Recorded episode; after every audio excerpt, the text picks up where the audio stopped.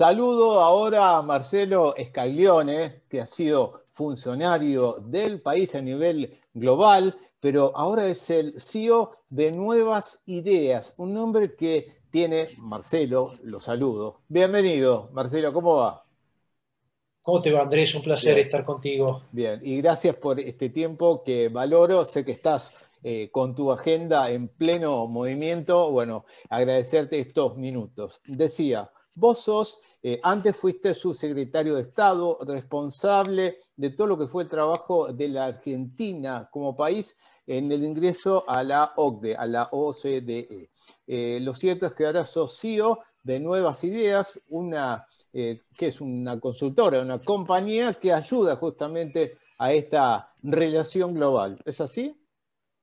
Exactamente. Bueno, después de, cuatro años muy intensos tratando de ayudar a la integración de Argentina, sus empresas y sus economías regionales en el mundo, a través de la vinculación y la cooperación con la OCDE, organización eh, internacional eh, integrada por 37 países que originan el 75% del PBI, el 60% del comercio global, y que se ha constituido una verdadera casa de buenas prácticas tanto para empresas como para gobiernos. Y ahora, desde el lado emprendedor, eh, llevando adelante nuevas ideas que, más que una consultora, es una red y una plataforma de consultoría que está asociada con entidades académicas, que está asociada con eh, empresas, este, que está eh, asociada eh, con distintas alianzas que estamos llevando adelante en América del Norte, en Europa, en Asia, en América Latina y en Medio Oriente,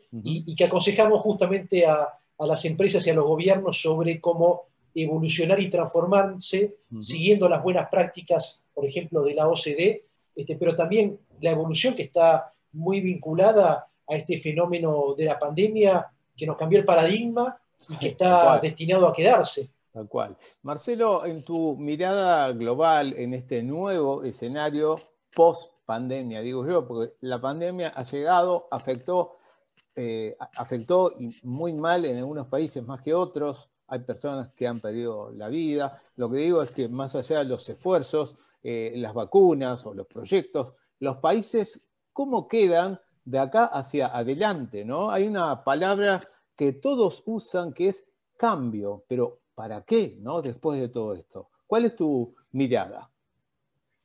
Yo creo que la pandemia, por lo menos en el caso personal y lo que puedo observar en mis relaciones con, otros países eh, del mundo, yo creo que la campaña de nos, nos cambió la vida, nos cambió la vida y nos da un enfoque mucho más humano en las relaciones. Está claro que esta crisis sanitaria que deriva luego en una eh, pandemia es eh, una consecuencia de no prestar atención al planeta.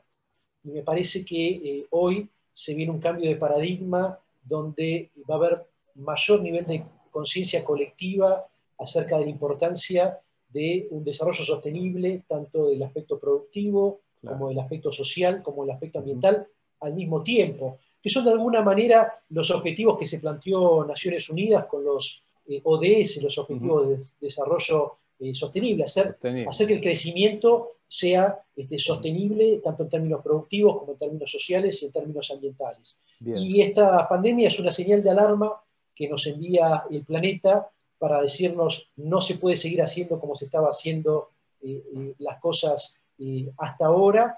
Y en este sentido creo que ya hemos tenido modificación de nuestros comportamientos. Hoy nos hemos aceptado, hoy nos hemos aceptado en esta virtualidad, en los intercambios, que nos ha permitido también ganar en productividad. Y, me parece también que los modos de producción van a modificarse sustancialmente. También como consecuencia de, situaciones geopolíticas que seguramente conversaremos eh, más adelante, eh, pero el conjunto nos da un cambio de paradigma.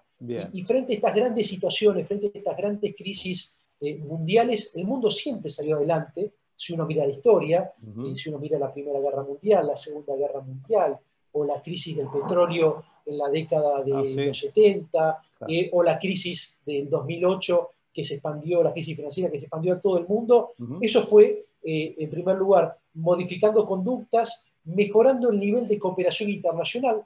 porque el mundo también se ha desarrollado eh, gracias a la globalización. Eh, hemos este, logrado que mucha gente salga de, la pobreza, pero también hay aspectos eh, negativos producto de esta globalización, el cambio climático, los fenómenos que vemos con el terrorismo o mm. mismo las crisis sanitarias este, que son consecuencia de cuestiones culturales, pero que también están destinadas a quedarse. Bien, y Marcelo, en tu rol, bueno, de estar interactuando. Por ejemplo, eh, leía que habéis estado con Michelle Bachelet, la expresidenta de Chile, eh, secretaria de la ONU, responsable por el tema de derechos eh, humanos. Te pregunto, ¿hay una nueva o un nuevo liderazgo post pandemia? ¿Qué es lo que vos lees con los y las líderes en todo el mundo?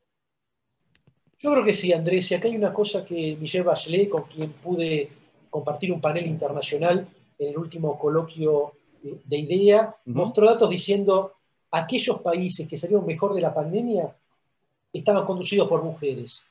Y, creo que eh, esta pandemia también nos está dando muchos aprendizajes eh, en esta cuestión sobre eh, la importancia de la igualdad de género en los puestos de decisión, porque justamente es ahí cuando hay una gran crisis, tanto en los gobiernos como en las empresas. Eh, en los últimos cuatro años que me tocó liderar el proceso de acceso de Argentina a la OCDE, eh, las cuestiones de igualdad de género en los espacios de decisión y también en los órganos de gobernanza corporativa de las empresas fue una de nuestras prioridades como, eh, como parte del compromiso que Argentina asumió con la OCDE. ¿Por qué? Porque está demostrado que las mujeres en los puestos de decisión tienen mayor impacto que los hombres. Entonces, eh, cuando vemos que, y lo dijo Michelle Bachelet, en la pandemia aquellos países que reaccionaron mejor y que mitigaron mejor la mm. situación de riesgo están dirigidos por mujeres. Pero eh, también en las empresas, aquellas empresas donde hay una igualdad de género en los puestos de conducción y de dirección, son aquellas empresas donde hay mayor cantidad de mujeres y esto está demostrado también en, mejores indicadores de rentabilidad. Con lo cual, creo que esta pandemia también nos tiene que acostumbrar a una nueva normalidad donde el espacio de la mujer sea mejor reconocido eh, tanto a nivel de la sociedad como en las empresas y en los gobiernos. Qué bueno, digo, un cambio, un cambio de paradigma, eh, un aprendizaje de todos, ¿no? Obviamente una enorme transformación, como vos decías, desde lo digital, esto de que hablemos y hagamos una, una entrevista parecida a la tele, pero en la compu. Así que bueno, eh, quería consultarte con algo que está ocurriendo todavía eh, en cuanto al eh, el futuro de Estados Unidos y lo que ha ocurrido con la llegada de Biden y Trump que no acepta y bueno, este tironeo, a ver, institucional, porque lo es, eh, o de políticos, ¿no? Digo, ¿cómo queda acá el futuro Estados Unidos y la Argentina con Estados Unidos? Bueno, en primer lugar, soy muy respetuoso de, la voluntad popular y en cualquiera de los países del mundo, ya sea en Estados Unidos, en, Brasil o en cualquier país eh, donde existan elecciones para dirimir los, los liderazgos. Eh, yo creo que hay, hay, hechos incontrastables, eh, Joe Biden este, eh, fue eh, el, candidato más votado, le sacó casi 5 millones de votos al presidente Trump. por otro lado, Estados Unidos tiene un sistema de elección del presidente en forma indirecta, con un colegio electoral como el que teníamos en Argentina hasta antes de la reforma constitucional de 1994, y el presidente actual está en su derecho, este, si tiene eh, las pruebas para hacerlo, de contestar los resultados en diferentes estados. Después cada estado va a tener que nominar a los electores y luego todos los electores van a este, confirmar al próximo presidente de, los Estados Unidos y Argentina tiene que este, trabajar con el resultado que en forma soberana este, de el, pueblo de, los Estados Unidos. Y me parece que eh, las relaciones con nuestro país este, van a continuar a ser las mismas, este, sea quien sea el mm. presidente de Estados Unidos.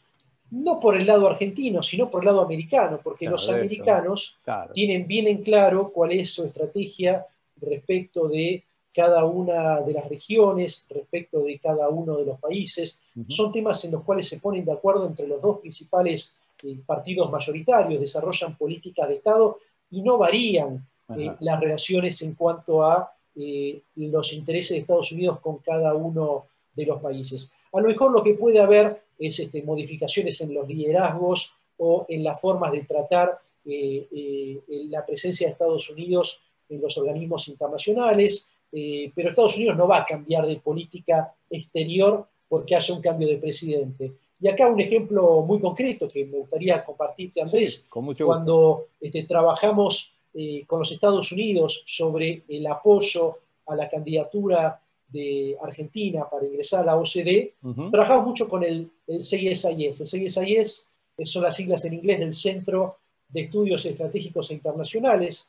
Es eh, un organismo, eh, es una fundación que está financiada por el Partido Republicano y por el Partido Demócrata. Es, es una fundación bipartisana y que trabaja para establecer cuáles deben ser las posiciones de Estados Unidos en los temas de largo plazo.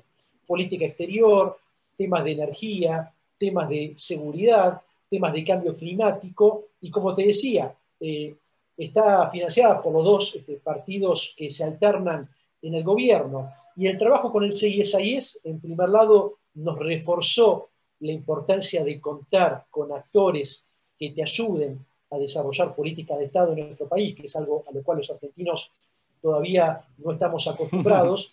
Y el hecho de que tengan esas políticas de Estado hace que cambia el liderazgo, pero no cambia eh, la defensa de los intereses americanos en las diferentes regiones del mundo. Perfecto. Marcelo, gracias por el tiempo. Eh, la última consulta. Eh, recordame nuevas ideas donde podemos vincularnos con vos o aquellos que necesiten más data, más info por el tema de esto de ser una plataforma sobre las nuevas y buenas formas de vinculación con el mundo, ¿no? Adelante.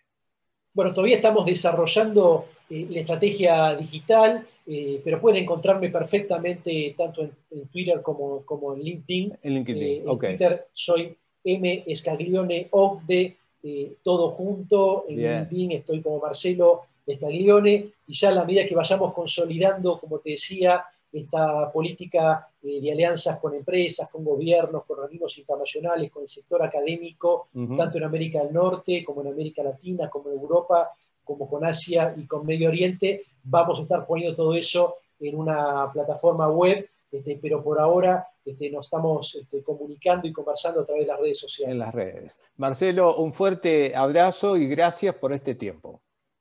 Andrés, un placer. A vos. Gracias.